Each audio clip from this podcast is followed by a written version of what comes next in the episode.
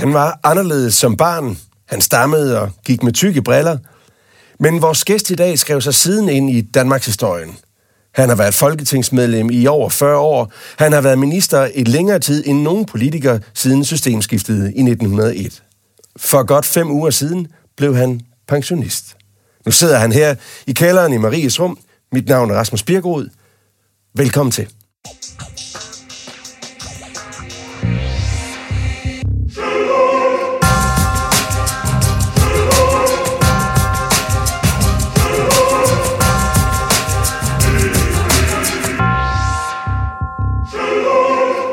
Og velkommen til dig, Bertel Hårder. Tak skal du have.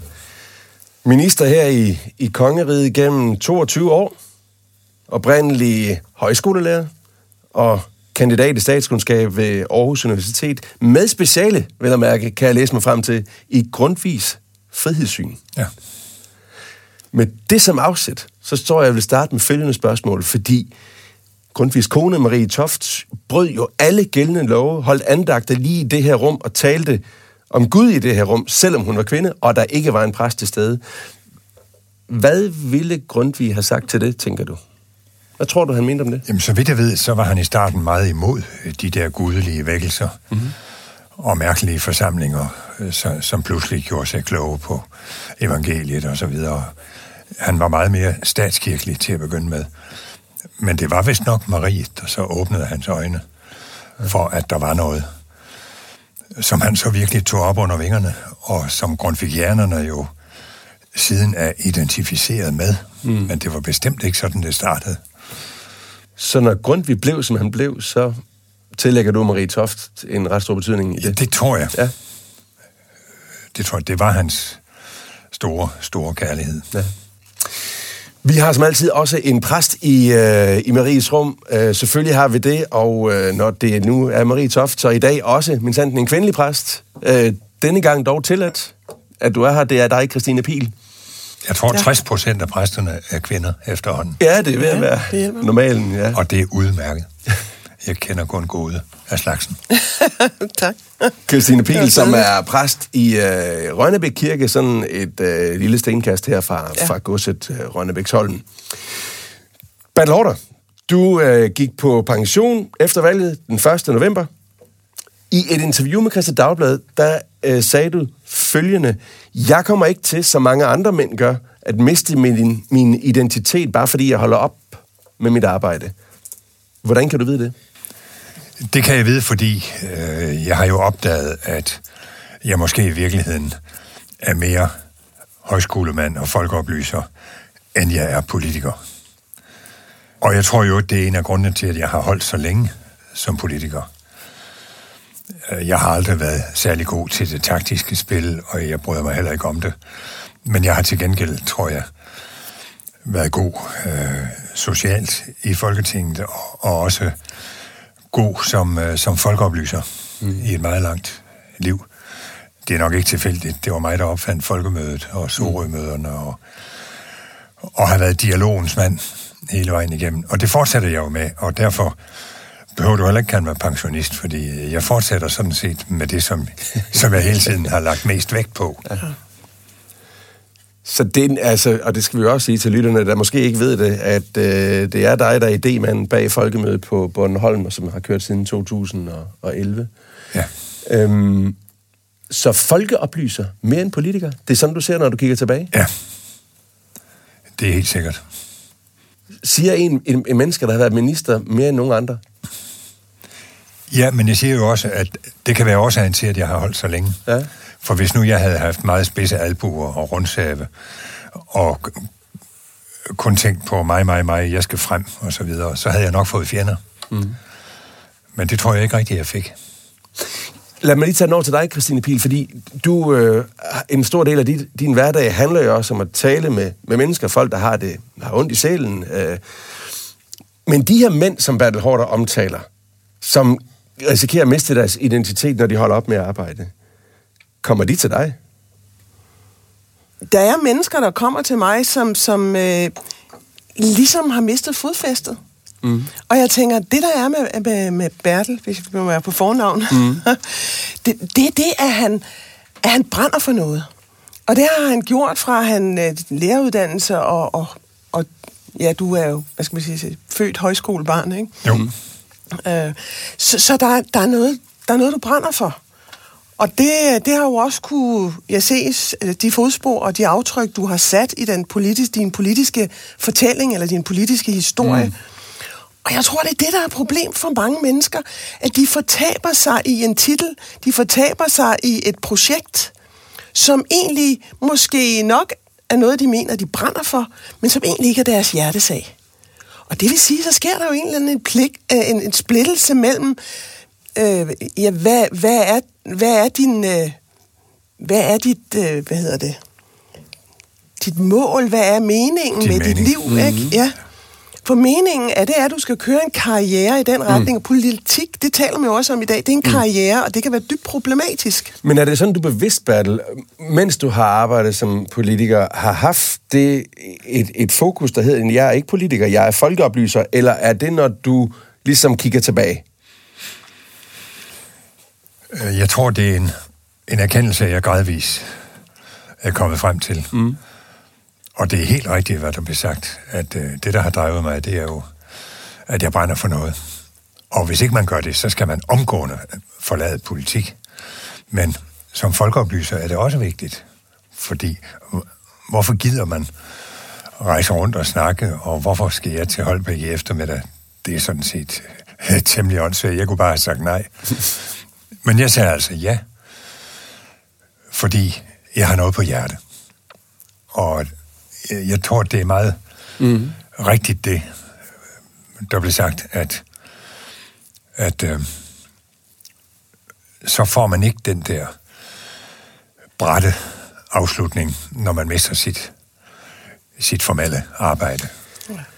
I dag er du 78 år gammel, og du siger, at du har noget på hjerte. Med et fast blik i udtrykket. Ja. Hvad er det, du har på hjerte?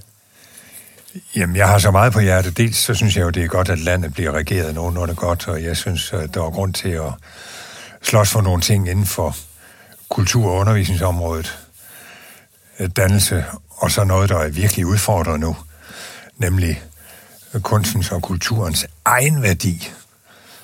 Det går ondt i mig, når andet end egenværdien får lov at bestemme. Og det har jeg lige fra skoletiden. Jeg kan huske, at jeg skændtes med min sanglærer om, hvorfor vi ikke skulle synge Kai Munks, øh, hvad var det dog, der skete, altså Den Blå mm. Anemone. Mm.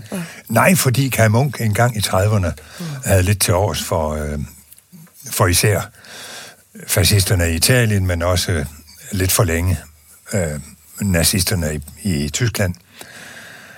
Og der til jeg jo bare sige, jamen altså, bliver, bliver jeg ved en lærkerede, og solen er så rød, mor, de børnesange, bliver de dårligere af, at forfatteren Harald Bergstedt var en dedikeret nazist. Mm. Og bliver Knud Hamsons romaner, mm. som jeg elskede, bliver de dårligere af, at, han var nazist. For slet ikke at tale om alle de kommunister, hans kirk og hans sjæf. Altså, vi skulle jo smide det hele væk, mm. hvis man skulle lægge vægt på øh, de anskuelser, som forfatteren eller digteren havde. Så jeg- lige fra jeg var helt ung, mm. har jeg øh, lært mig selv at adskille tingene. De fleste virkelig geniale kunstnere, de er politisk totalt naive. Og det skal de have lov til at være. Og det skal man ikke, man skal ikke kassere deres kunst af den grund. Mm. Det er det, jeg kalder egenværdien. Mm. Vi skal som altid trække et spørgsmål fra Korken. Vi skal høre om en oplevelse, som har givet vores gæster i dag, Bertel Hårder, livsforandrende erfaring. Men først vil jeg gerne lige tale med dig, Bertel, om det her. Fordi som vi nævnte i introen, så har du været minister mere end nogen øh, anden her i, i kongeriget. Øh, jeg har set en optælling, der siger 7.904 dage. Øh, det er godt nok lang tid, altså 22 år. Øh, et helt liv med politik på allerhøjeste niveau. Det, det, der slår mig, når jeg læser det og tænker over det, det er, at samtidig, mens du der for første gang, du er minister, øh, og i alle de år, du har været det, så du, skal du ligesom levere professionelt på allerhøjeste niveau, men du er jo også det almindelige, almindelige battle, som skal som har ondt i livet, øh, og skal lære livet øh, hen ad vejen. Jeg sidder jo også og, og ved, at du lige har været nede og besøge øh, Rasmus da han blev kræftsyg som, som femårig og fik ødelagt øh, sin hjerne og blev multihandicappet af den behandling, han fik, så var det selvfølgelig noget, der forandrede øh, rigtig meget i familien, mm. for ikke at sige alting. Det var et vendepunkt. På hvilken måde? Fordi det er klart, når, den, når, når det rammer, så, så, øh, så vil det i alle familier, alle familier være et vendepunkt. Men måske på forskellige måder. I har jo også, øh, I har fire børn i alt, ikke også? Øh, så i en stor familie. Hvordan var det et vendepunkt for dig? Altså, en, en families liv bliver ændret af, at, at der er et barn, der ligger på hospitalet, og som senere kommer hjem og, og ingenting kan. Mm. Og øh, så kom han efter nogle år på en institution, og så var han jo hjemme hver gang vi havde ferie, og har på den måde domineret familielivet. Men også været et fast holdepunkt. Øh, og han har været meget elsket, både hjemme og der, hvor han har været. Mm. Og, og, og, og det er klart, det er jo et kæmpe tab, når en vidunderlig dreng på fem år pludselig ingenting kan. Øh, og øh, der er det så, man skal huske, at, øh, at den sorg, den hænger jo også sammen med den rigdom, det har været at have ham. Mm. Og det er jo det, man altid skal huske i forbindelse med sorg. At øh, øh, en stor sorg betyder, at man har haft en stor rigdom. Mm. Det, det tror jeg mange, der har mistet deres ægtefælde, kan tale med om. Mm. Jeg hørte Ole Hartling forleden i et program i radioen, som jeg har hørt to gange, beskrive, hvordan han ikke så sin sorg. Han er gift for tredje gang. De to første døde, hvis nok. Mm. Han så ikke sin sorg som noget, der skulle behandles, og heller ikke som noget, der skulle have en diagnose. Øh, han øh, tog sorgen på sig og så den på en måde som en rigdom, fordi når han sørgede så voldsomt, så var det jo fordi, det havde været så rigt, mm. det samlede han havde haft. Så er det, jeg kommer til at tænke på Kai Munks skuespil Egelykke, som jo handler om Grundtvigs ulykkelige kærlighed til Konstance, som er fruen på mm. herregården, Konstance de Let. Og det er jo en ren jammer med de to. Og i, i slutscenen der øh, flyder tårerne, og så siger den besøgende præstekone, som var kommet og har overvejet deres jammer, så siger hun, hvor jeg dog misunder jer. Mm. Er følelser. En, en chokerende bemærkning. Mm. Og jeg, jeg glemmer den aldrig, fordi det var Benedikte Hansen, den fremragende skuespiller, som med stor troværdighed sagde de ord. Så det virkelig gik ind. Altså, hvordan mm. kan hun sidde over for de totalt ulykkelige mennesker mm. og sige, at hun misunder dem? Det skyldes, at hun har ikke elsket mig. Men når du taler, når du taler Battlehorder, om, om, om sorgen, fordi nu, der er jo mange, der kender nogen, eller måske selv har prøvet, at, og, og i sin nærmeste familie, også ved børnene, at, at der er noget, der rammer dem. Nu er, nu er Rasmus ikke fem år længere, han er, hvad siger du, 48, 47? Ja. 48 år gammel. Øhm, hvor er det hos dig i dag? Altså, er, er, det, er det sorg, er det afklaring, eller, eller følger sorgen med hele livet? Mm. Eller ja, hvordan? Ja, det gør den da selvfølgelig. Mm. Det gør den da. Man kan jo ikke lade være med hele tiden at tænke på, når man ser de andre børn, eller ser jævnaldrende, hvad var han blevet for en, mm. hvis vi stadig havde haft ham, mm. som han var. Hvad er formen på den sorg? Noget, der popper op en gang imellem, eller som ligger der som en konstant i, igennem hele ens tilværelse?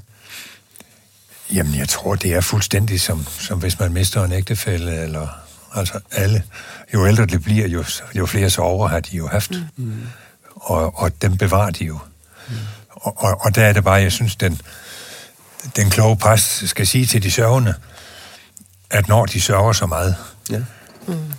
så er det fordi, de har haft meget. Ja. Du har været præst i 25 år. Du har oplevet folk, der, der har oplever ting, eller det her med deres børn. Mm. Hvordan går man til det som, som præst i, i en samtale øh, situation egentlig? Jeg tror, noget af det vigtigste er at tale om det. Der er jo ægtefælder, der ikke kan tale om, at de har mistet et barn.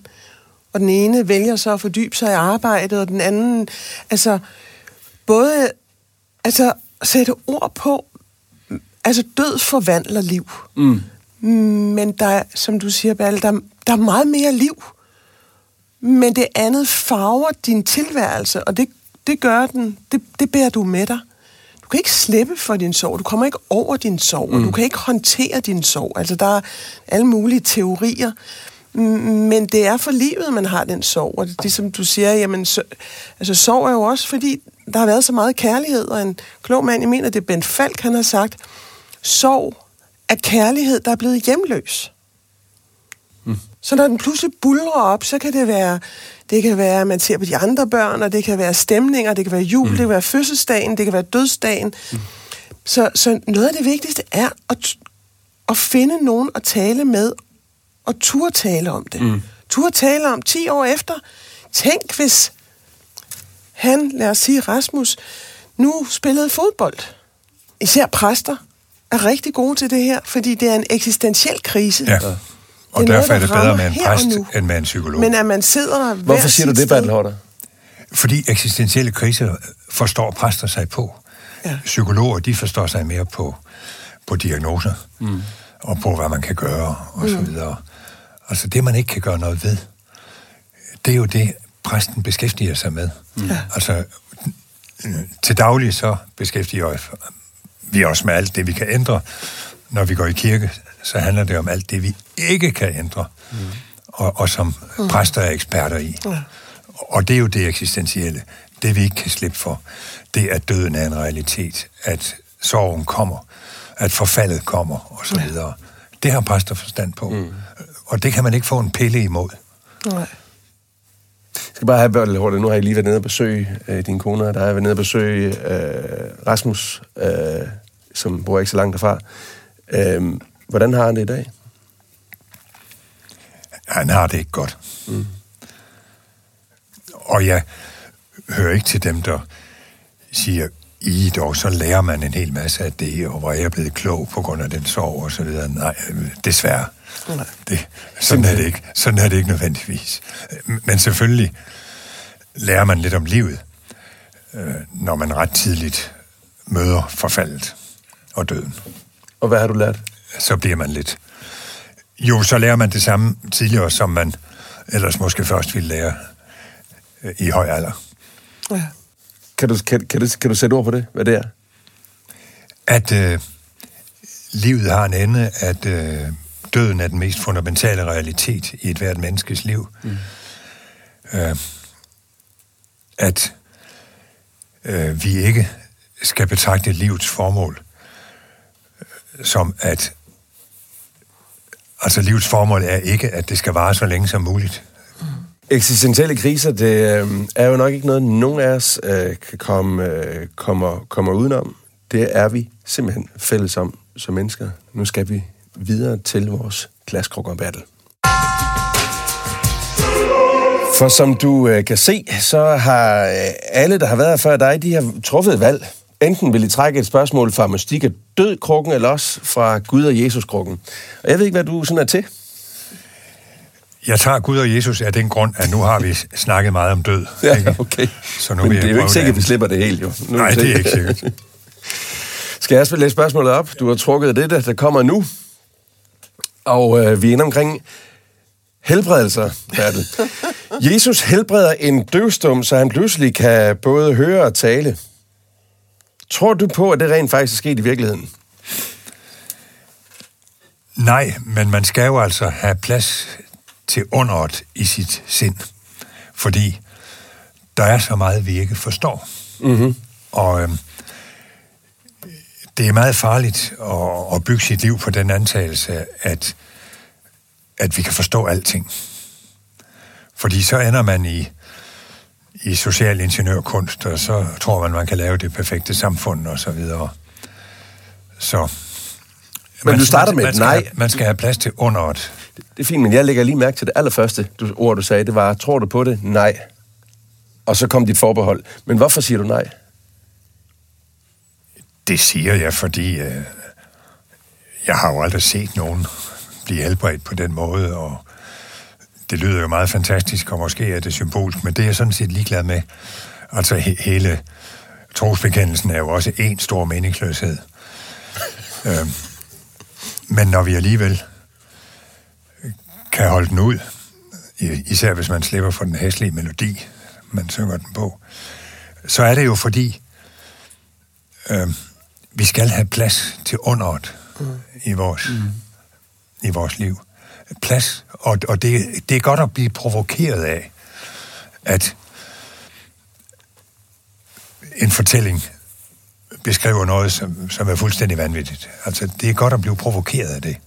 Ej, Jeg, jeg, jeg, jeg, Synes jeg. jeg synes det er interessant, for, fordi jeg kan mærke, at du siger, nej, du tror ikke på det. En der trosbekendelsen har du svært ved, men, men det skal alligevel være der. Ja. Øh, der. Der er noget her, du ikke tror på, som skal være der. Ja, det er fuldstændig rigtigt. Christine? Det er meget præcist. Jeg er nødt til at sige, den, den følger jeg faktisk også. Fordi der er så meget meningsløshed, og der er så meget øh, vilkårlighed i den her verden. Mm. Og vi kan blive sat så meget i svingninger og, og være ude af os selv. Øhm, så sådan nogle fortællinger, sådan nogle fortællinger kan ligesom få os til at stå op, op og, og, og, og kan give os en ny mulighed. Ikke? For det er vigtigt at tro på under. Mm. Altså julenat er også et under. Ja. Skabelsen er et under. Skabelsen er et Verden under. er ikke? et under. Og, og jomfrufødsel er et under. Og, og, og tro er et under. Mm. Når, når mennesker kommer og siger, kan du ikke hjælpe mig med at tro? Så kan jeg sige, jamen, du kan gå i kirke, du kan synge, du kan bede, du kan stille dig under et træ, du mm. kan se ud over havet, du kan prøve at åbne dig. Det er en rettighed. Mm. Jeg kan, du kan tænde lys. Du kan gøre mange ting. Men, men det er hvert enkelt menneske, der, der, der rammes eller, eller sættes i svingninger af det guddommelige. Mm. Og, og det er også et under. Hvorfor er det så vigtigt for dig at alligevel at sige nej? Hvorfor kan du ikke sige, ja, jeg tror på det, fordi fraværet af under vil, vil ikke være til at bære?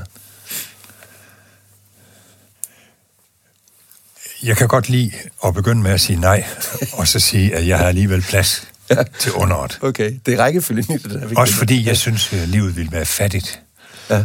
uden at have den øh, sjælsåbenhed mm. over for det, man ikke forstår. Mm. Fortællingen om under kan hjælpe os måske til at, at forstå, at verden er meget større, mm. end vi forstår. Der er jo ikke noget galt ved at have fortællinger, som egentlig også er, er frisættelsesfortællinger. Mm-hmm. At du kan være bundet så meget op i dig selv, mm. i din, din egen frygtsomhed, øh, din egen øh, usikkerhed, og ved at få en hånd på lagt på hovedet mm. og sagt, gå med fred. Mm.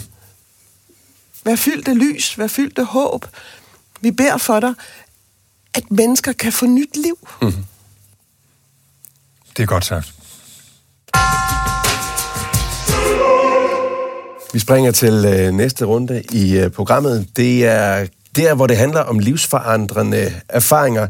Vi er fælles om, at vi gennem livet får en oplevelse, der har livsforandrende karakter, fordi de er med til at ændre synet på vores tilværelse, ja, vores eksistens. Vi har talt om, om en af dem tidligere i programmet. Nu kommer der en mere. Battle Hårder vil nu læse et helt kort brev op for os, som han har skrevet til os på forhånd. Vi er i 1960'erne på Aarhus Universitet, hvor Bertel læser statskundskab. Og så sker der følgende. Værsgo, Bertel.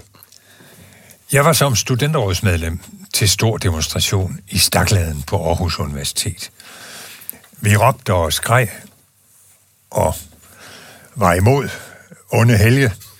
Det var undervisningsminister Helge Larsen, som ville indføre forholdstalsvalg til de styrende organer, sådan at mindretallene blandt de studerende fik en chance for at blive repræsenteret og hørt. Det så vi i studenterrådet som et stort overgreb. Et forsøg på at splitte de studerende og reducere deres indflydelse gennem del- og hersk politik. Men midt under demonstrationen, så gik det pludselig op for mig, ved at høre de flammende taler, at jeg var fuldstændig enig med ministeren. Og så, så kom jeg ud af flokken. så kom du ud af flokken. Ja, det var jo en livsforandrende erfaring, at du står der og egentlig med en demonstration og, ting, og demonstrerer mod ministeren, som du så... Det er lige pludselig. Så vender du rundt. Hvorfor? Fordi de der taler var så ens mm. og, og blottet for selvstændig tænkning. Altså, det var kopitaler. Mm. Det var paroler. Og så var det, jeg begyndte at tænke på, jamen, det er vel egentlig meget rimeligt, at mindretallet også skal have en stemme, og også skal kunne høres. Hvorfor er vi imod det? Mm. Så når du sådan ligefrem øh, hæver den her oplevelse om, op til også at være noget, der var en livsforandrende erfaring, hvordan det? Jeg mener, at øh, det var med til at, at bringe mig ud af flokken, mm. og jeg mener også, at det styrkede min evne og vilje til at stå fast på mine egne synspunkter, også selvom de var umoderne eller var i mindretal. Mm. Og især det med at være i mindretal, det skal man altså ikke lade sig kue af. Når jeg læser om dig, Bertel, og jeg læser om også din barndom, hvor du øh, tidligere sagt også, at øh, jamen, jeg var meget anderledes end de andre. Jo, jeg blev, øh, jeg altså, blev det, hjemme. Det er noget, du, der har ligget til sydlandene i dig, fra du var lille.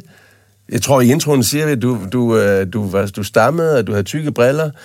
At, at det, og, og andre, du sagde, du, du har sagt et sted, at jeg var meget anderledes. At, jo, jo. Er det noget, der følger dig her?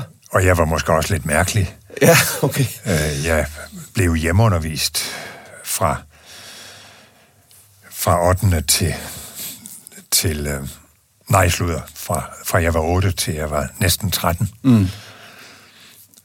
Og selvom det var på en højskole, hvor der foregik alle mulige ting, så betød det jo, at jeg ikke havde jævnaldrende kammerater. Mm.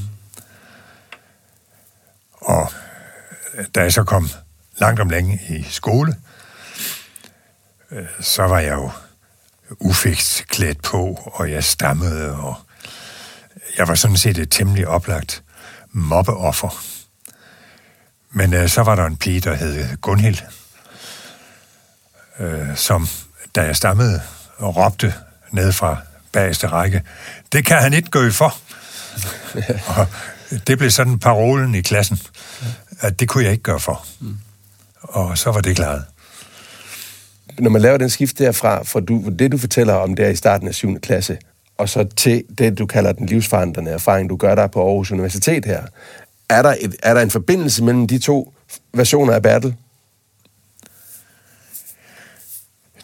Øh, jo, det er der jo nok. Det er der jo nok, fordi jeg, jeg havde ingen flok at følge. Men jeg boede jo langt ude på landet og var omgivet af voksne. Mm og ikke af jævnaldrende. Og så bliver man jo nok lidt mærkelig og måske lidt gammelklog.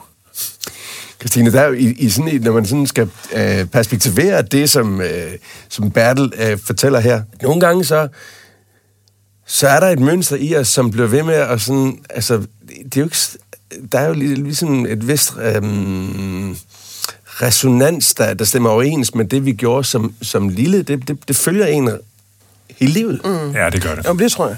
Altså, jeg tænker... Altså, det der, det der sker, er jo formentlig det, at, at Bertel er ikke så bange for at tænke og mene noget. Mm.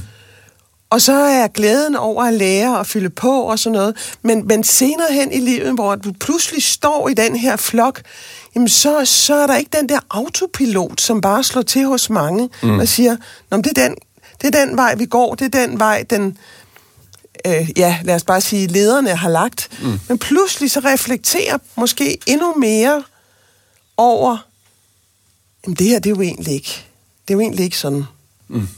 Altså, jeg tror, der ligger en, en selvstændighed i den ensomhed, for jeg er ikke i tvivl om, det er ikke at være alene, fordi det har Bertel ikke været, men der har været et, et ungt sinds ensomhed mm-hmm. ved ikke at have de jævnaldrende. Og det tror jeg nemlig moden, og det kan godt være, at man er gammel, bliver gammelklog, men lige så meget til at egentlig gå rundt og reflektere over livet. Og det sætter sig som en mekanisme, som så kan træde i værk senere, tænker jeg. Øh, vi skal i starten af programmet, der talte vi lige øh, kort om, om, om døden. Du har sagt for ikke så længe siden, jeg kommer ikke til at sige på gensyn, når jeg ligger på mit dødsleje. Hvad mener du med det? Dermed mener jeg, at jeg har ikke nogen forventning om, at jeg, når jeg er blevet til støv, så genser dem, jeg har elsket i, i dette liv. Men jeg ved det jo ikke. Men jeg har det altså ikke som som øh, konen i et af Kai Munks skuespil, som, som, lader, tøj, som lader mandens tøj hænge i skabet, for det kunne jo være, at han dukkede op igen. Sådan har jeg det altså ikke. Hvad med dig, Christine? Når øh, vi skal herfra, kommer du til at møde familie, slægtninge, du holder af? Jeg, altså, jeg har mistet mine forældre, jeg har mistet andre. Øhm, og jeg tænker, at det er egentlig ikke det, jeg bruger så meget tid på. Mm. Jeg bruger, håber jeg, mit tid på at være her i levende liv med, med mine børn og, og med mit arbejde, alle de mennesker, jeg møder. Mm. Og skabe mod og håb. Men livet skal vel forstås med det baggrundstapet, at vi har døden omkring os. Altså også forestilling om, hvad der venter os på den anden side. Det er vel også med det baggrundstæppe, vi ligesom er i livet på. Jamen, altså, jeg tænker, det lader jeg Gud om. Mm. Altså, Ja. møder jeg nogen, altså en dag, jamen, så vil det være glædeligt. Mm. Øh, og der vil formentlig også være nogen, der tænker, behøver jeg så at møde jer her også? Ikke? Mm. Men det har egentlig ikke nogen betydning for mig. Mm. Min betydning er her. Ja. Og det, øh, den gudstro, jeg har, er med til at tyde mit liv her. Du lægger det i Guds hænder. Ja, og ikke det, der skal komme. Mm-hmm. Altså, jeg skal ikke udfrise det her liv for at kunne uh, ligge i Guds skød mm. sammen med alle mine kære, som så forhåbentlig også er der, ikke? Det, det, det der er... Nej, Men jeg kan sige for mig selv, hvis jeg havde den samme, hvis jeg kunne sige det samme, som Bertel Hårder siger, at jeg har ingen, jeg tror ikke på, at jeg kommer til at møde øh, afdøde slægtninge. Hvis det var min tro, så ville jeg være væsentligt mere bange for døden, Nej. end jeg, end jeg er. Nej, for jeg Nej. Tænker, jeg Nej. hviler, jeg hviler i en tillid til, at, at, at Gud går vejen med mig. Mm-hmm. Intet bliver nemmere, intet bliver øh, lettere, men det er en tryghed, og det er en ro, og det er en følelse af, øh, jamen jeg dør en dag, og om, om det er en halv, om en halv time, mm. så vil jeg synes, det er trist for mine børn. Mm. Men så er det sådan, det er. Selvom ens kære er døde, så har man jo stadigvæk mindet. Øh, Det har lidt med mindet at gøre, og det, man har haft sammen med de pågældende, og den øh, kærlighed, man har oplevet. Det bevarer man jo. Der er altså ikke for dig en åndelig eksistens, et eller andet, der fortsætter i dig, som går videre. Nej, jeg tror ikke på sjælevandring. Nej. Men det kunne også være en sjælevandring til Gud. Altså, en, at, du, at du faktisk, at der er den del af dig, der er sjælen, at den fortsætter et liv i en anden dimension, eller på en anden måde. Det er ikke en tanke hos dig. Nej, det er det faktisk ikke. Nej. Er det det hos dig, Christine? Altså det der med, at sjælen lever i en anden dimension, det, det har jeg... Kan, det, det vækker ikke noget hos mig. Jamen altså, anden Altså, dimension, det kunne jo være øh, øh, Altså, jeg er Gud døbt. eller himmeriget. eller Jeg er er. døbt. Jeg er korstegnet til at tilhøre Gud. Ja. Øhm, og, og det ved jeg ikke andet af, end at læse evangelierne, mm. finde trøst, finde håb, finde styrke, glæde mig til julenat, mm. hvor lyset tændes, og ligesom med lys i venner vi tale, i lys med venner vi tale, mm. øh, at det der lys er det guddommelige lys. Ja. Og vi kan ikke forstå alt, men vi kan overgive os. Og lige præcis omkring, fordi det, det også handler også meget, når jeg tager det her op, så er det fordi, at jeg og vi har også gjort det andre programmer, det er jo fordi, at jeg oplever, som du også, jeg ved, du også har sagt, Bertel, det her med, at der er en frygt for døden derude, at vi, vi, vi at, at, som jo i høj grad eksisterer. Og mm. det gør, bliver jo ikke mindre af, at man ikke taler om døden. Du har sagt det her med, at, at samfundet bør gøre op med den her frygt for døden. Kan du ikke lige prøve at, at tage os med ind i, i din, din betragtning af det? Jeg synes, vi oplevede det under corona, hvor jeg tror, statsministeren virkelig fortrød sin udtalelse om, at det vær, et hvert dødsfald er en katastrofe. For vel er dig. Altså, det ville da være værre, hvis, hvis der ikke var en hel masse dødsfald. Øh, døden er en del af livet. Og, og det kan vi mennesker ikke lave om på, selvom vi gerne vil. Øh, vi skal respektere livet, og vi skal ikke tage livet af folk. Hvad var det, hun hed, hende, der desværre blev ældre minister og fik ødelagt sit gode ry. Mm. Tyre Frank, men altså hendes holdning, at, at de skulle lov at have en snaps, så de skulle i hvert fald have lov at ryge og, og drikke på plejehjemmet. Jamen, det er da den rigtige holdning. Også selvom det afkorter livet lidt. Bertel Holden, når vi taler om døden, så er der jo to, groft sagt, meget, meget groft sagt, jeg ved det godt, men der er jo to meget forskellige måder i hvert fald at, at komme fra på. Der er den, den pludselige død, hvor man lige pludselig bare er væk, øh, et hurtigt øh, hjertestop. Så er der den anden, hvor man får en dødsdom af lægerne, og siger, du har måske et år tilbage. Hvis man nu står i den der forestiller sig, at man, man stod i den her helt umulige situation, at man faktisk fik muligheden for at vælge. Hvad vil du så vælge? Det er jo et godt spørgsmål. Det er jo heldigvis noget, vi ikke skal vælge med, ja. så det er egentlig ret ligegyldigt, hvad jeg vælger, mm. fordi der, er, der bliver valgt for mig. Mm. Ja. Øh, det er jo, hvis man jo ikke har en nogenlunde smertefri sidste tid, så kan jeg godt se værdien i at, at få taget ordentlig afsked. Også og, at få læst en hel masse bøger, og hvad man ellers kan lave i den situation, frem for at det pludselig er slut. Men det gode ved, at det pludselig er slut, det er jo, at øh, øh, så slipper man dels måske for, for pine, øh, slipper for at skulle opleve sit eget forfald det er jo nok det, vi alle sammen mm. frygter. Mm. At opleve sit eget forfald. Det slipper man for, hvis det går hurtigt. Frygter du det? Ja, det tror jeg, alle frygter. Det er da derfor, vi frygter døden. Der er jo ingen, der frygter at være død. Det, man frygter, det er at komme derhen. Ja, det tænker jeg også. Er det også det, du oplever hos de øh, sovnebørnene? Ja, der er jo endda nogen, der tager deres liv for mm. at undgå at komme dertil mm. og se deres eget forfald. Ja. Øhm, så, så, så det er den her angst for døden, der både gør, at man prøver at, at, at forlænge den og, og man kunne vel sige, at lige så vel som at døden er en naturlig del af livet, og derfor er der ikke noget at være bange for, at forfaldet er en lige så naturlig del af livet, og derfor er det at, at tage, gå imod det. Ja, mennesker er, generelt bare bekymret og bange mm. for rigtig, rigtig meget, og meget mere, end vi vil være ved. Ja. Så, men, og jeg, men jeg har oplevet det, at det kan godt være, at det er nemt for det enkelte menneske at falde om og være død, men de pårørende, mm. de, de får en, øh, en dobbelt belastning faktisk af det. For der var lige det sidste, de ville have sagt. Mm. Jamen, hvad var det sidste, jeg sagde, inden jeg talte med ham i telefonen, hvis vi nu siger, det er en mand, der... Ej, men, men der var jeg, havde jeg jo travlt, så jeg fik jo ikke sagt, talt ordentligt til ham. Mm. Altså, det er en masse bitte små ting, der popper op, og som bliver ved med at martre folk. Jeg siger simpelthen mm. martre, fordi det, det ved han, hun, at jeg egentlig elskede ham. Mm og så kan det være børn med forældre, så har de pludselig haft travlt den sidste mm. måned, mm. Og, og, og så er han væk. Mm. Eller hun ja. er væk.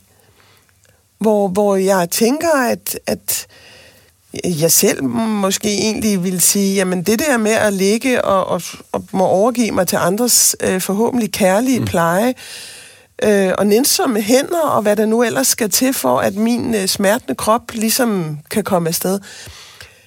Altså, det vil jeg egentlig hellere have. Mm. Men jeg ved også, at det er rigtig, rigtig svært igen for pårørende at se deres kære lide. Mm. Og det er det, de taler om. Lide. Og det er jo derfor, så kommer den her aktiv dødshjælp ind. Mm. Fordi min mor skal ikke lide.